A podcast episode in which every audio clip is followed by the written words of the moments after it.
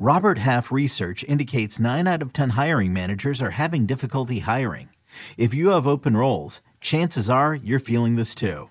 That's why you need Robert Half. Our specialized recruiting professionals engage with our proprietary AI to connect businesses of all sizes with highly skilled talent in finance and accounting, technology, marketing and creative, legal, and administrative and customer support. At Robert Half, we know talent. Visit RobertHalf.com today. We're talking about the biggest injury question marks as training camps open up next on Fantasy Football Today in 5.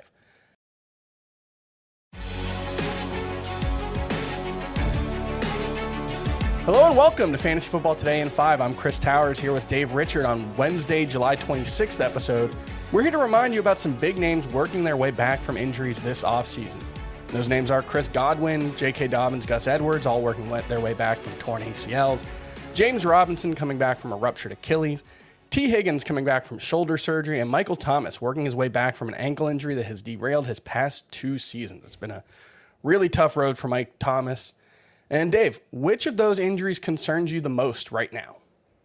The Godwin injury, because we've we've come to look at Mike, uh, Mike Godwin. Maybe I should say Mike Thomas. Uh, Chris Godwin. We've come to look at him as a surefire fantasy stud, number one type of fantasy receiver, mm-hmm. huge volume getter, good touchdown scorer, good producer of numbers.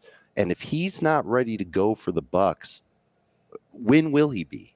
And how effective will he be? Can he be anything more than just you know, a guy that runs a route inside of 10 yards, catches a pass, falls down? Can he be explosive this year? Can he catch a lot of touchdowns? And uh, there's going to be, there will be some anxiety building for Chris Godwin's fantasy value if his recovery goes past August 1st and goes past August 10th. And ooh, what if it goes past August 20th? And that's when everybody's really starting to draft. Mm-hmm. Uh, he's the one that I'm the most nervous about because – he's the one that I would be most comfortable drafting as a number one at his position if he were healthy.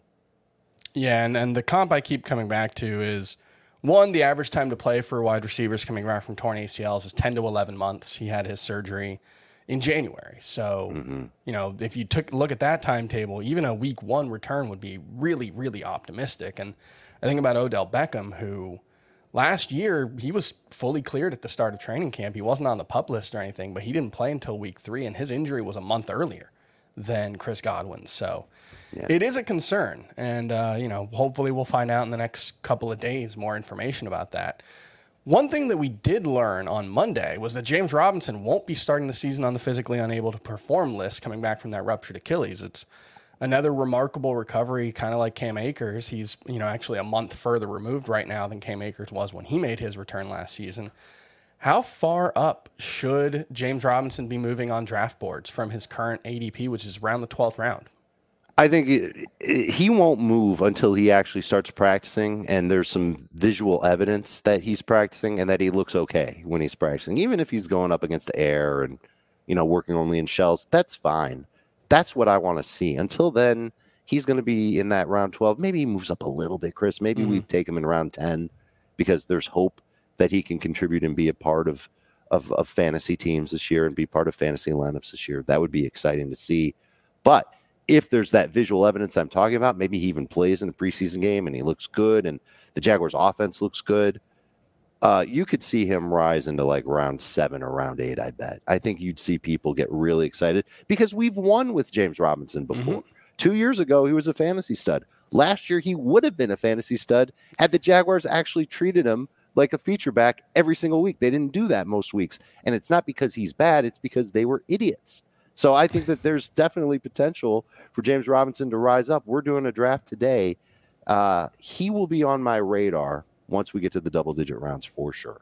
Yeah, I'm a little disappointed just because I've drafted him a lot so far this year. I add him to my most recent sleepers column. So hopefully mm-hmm. the price doesn't get too high because I do think there is some potential there if you're doing a zero RB build, especially to target him in the later rounds. No question. That's a great call. All right, and then the last one. You know, we, we know uh, J.K. Dobbins. It sounds like he's going to start on the pup list coming back from the torn ACL, and, and he had some other issues. I think it was an MCL damage as well. Yeah, he had he had major reconstruction. Uh, and Gus Edwards, uh, his was less serious, but it was a little later, so we're not sure what his status is going to be for the start of the season. Any interest in Mike Davis as the J.K. Dobbins, Gus Edwards contingency plan? We saw Devonta Freeman uh, be fantasy relevant in that Ravens offense last year.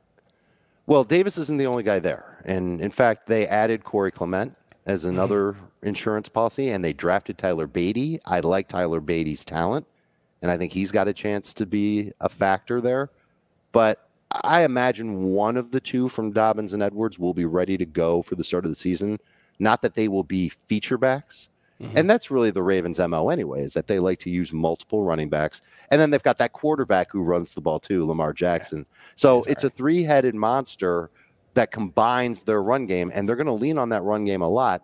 It makes me worried that there won't be a lot there for any one running back from week to week to say that they'll be a number one fantasy RB. They're going to be number two running backs at best.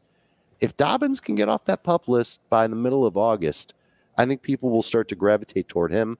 I think I would gravitate toward him and start moving him up my rankings. But until that happens, I'm going to be very cautious with him.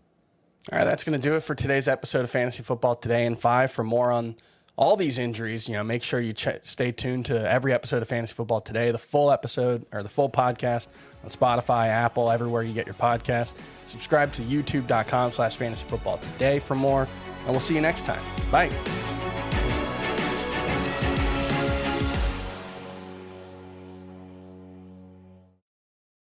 The wait is over. The Chi returns with new episodes on Paramount Plus. What brings you to the Chi? Opportunity. Everybody get down! Walk right up to the side. A new reign is coming to the South Side. Never should have sent a boy to do a woman's job. The Chi. New episodes now streaming. Visit ParamountPlus.com slash The Chi to get a 50% discount off the Paramount Plus with the Showtime annual plan. Offer ends July 14th. The subscription auto renews. Restrictions apply.